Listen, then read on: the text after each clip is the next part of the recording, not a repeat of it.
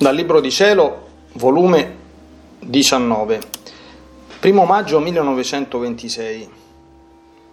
Chi vive nel volere divino viene alimentato dall'alito divino e chi non vive in esso è un intruso, un usurpatore dei beni di Dio e riceve i beni a titolo di elemosina. Mi sentivo tutta immersa nel volere supremo ed il mio dolce Gesù è uscito da dentro il mio interno e stringendomi forte a sé metteva la sua bocca vicino alle mie labbra e mi mandava il suo alito onnipotente. Ma chi può dire ciò che sentivo in me? Quell'alito mi penetrava fin nelle più intime fibre, mi riempiva tutto fino a non sentire più la mia piccolezza, la mia esistenza, ma solo ed in tutta me stessa solo Gesù.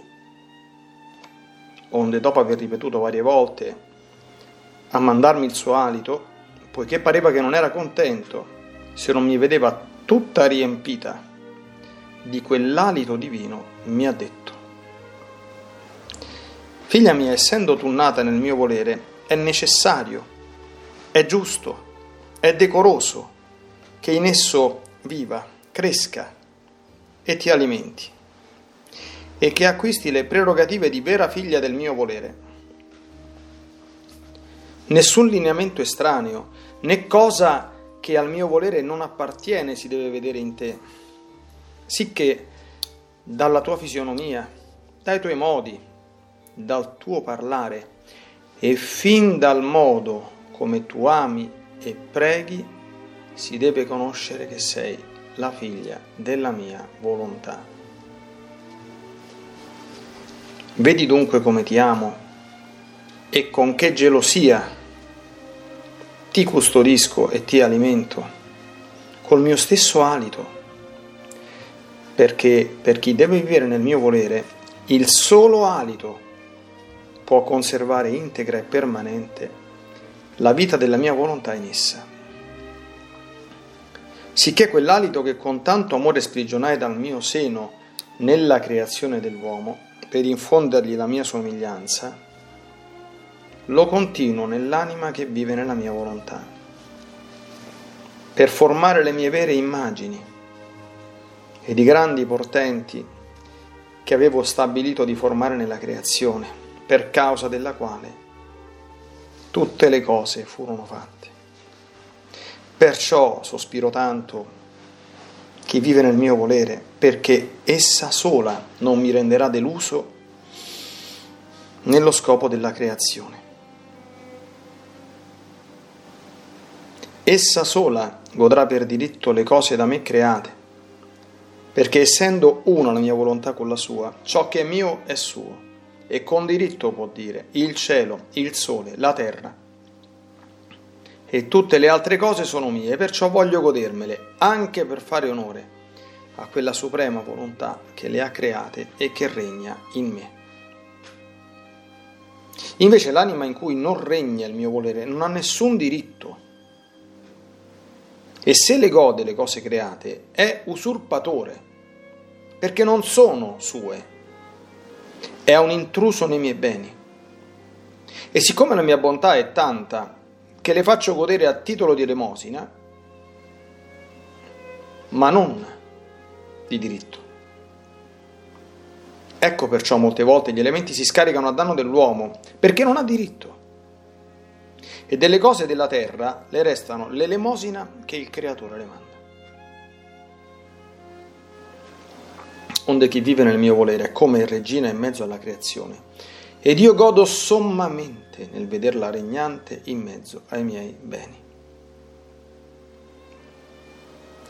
Dopo di ciò io continuavo a pregare ed il mio dolce Gesù è ritornato e si faceva vedere che dalle sue santissime mani uscivano due fontane di luce, che una scendeva sulla povera anima mia. E con un ingegno che stava formato nelle mani di Gesù, mentre scendeva risaliva in alto, pareva una corrente continuata, che mentre scendeva saliva. E Gesù tanto si dilettava in mezzo a queste fontane di luce e stava tutto attento finché restasse tutta accentrata in me.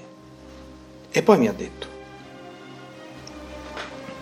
Figlia mia, queste fontane di luce che scendono dalle mie mani è la mia volontà che scende dal cielo e fa la sua via nell'anima per compiere ciò che vuol fare in essa.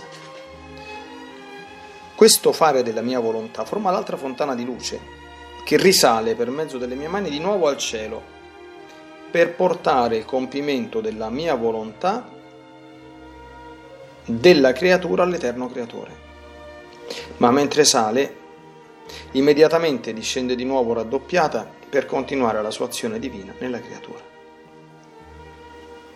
La mia volontà ha un moto continuo, non si arresta mai. Se si potesse arrestare il suo moto, ciò che non può essere, cesserebbe la vita tutta la creazione, al sole, al cielo stellato, alle piante, all'acqua, al fuoco, alle creature. Tutte scenderebbero nel nulla. Perciò la mia volontà col suo moto continuo è vita di ogni cosa creata, vincola tutto, è più che aria che col suo respiro fa respirare, sviluppare, vegetare tutte le cose uscite dalle nostre mani.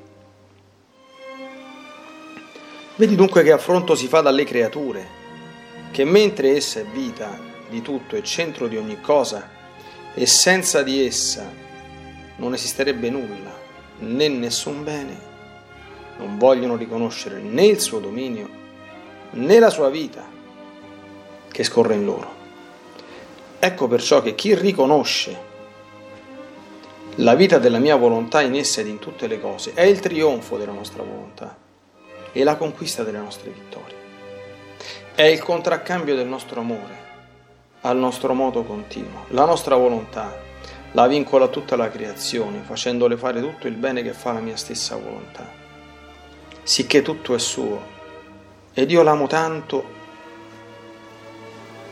che non so fare nulla senza di lei, perché in virtù della mia volontà teniamo la stessa vita, lo stesso amore un solo palpito e un solo respiro. E mentre ciò diceva, si è gettato nelle mie braccia come svenuto d'amore ed è scomparso.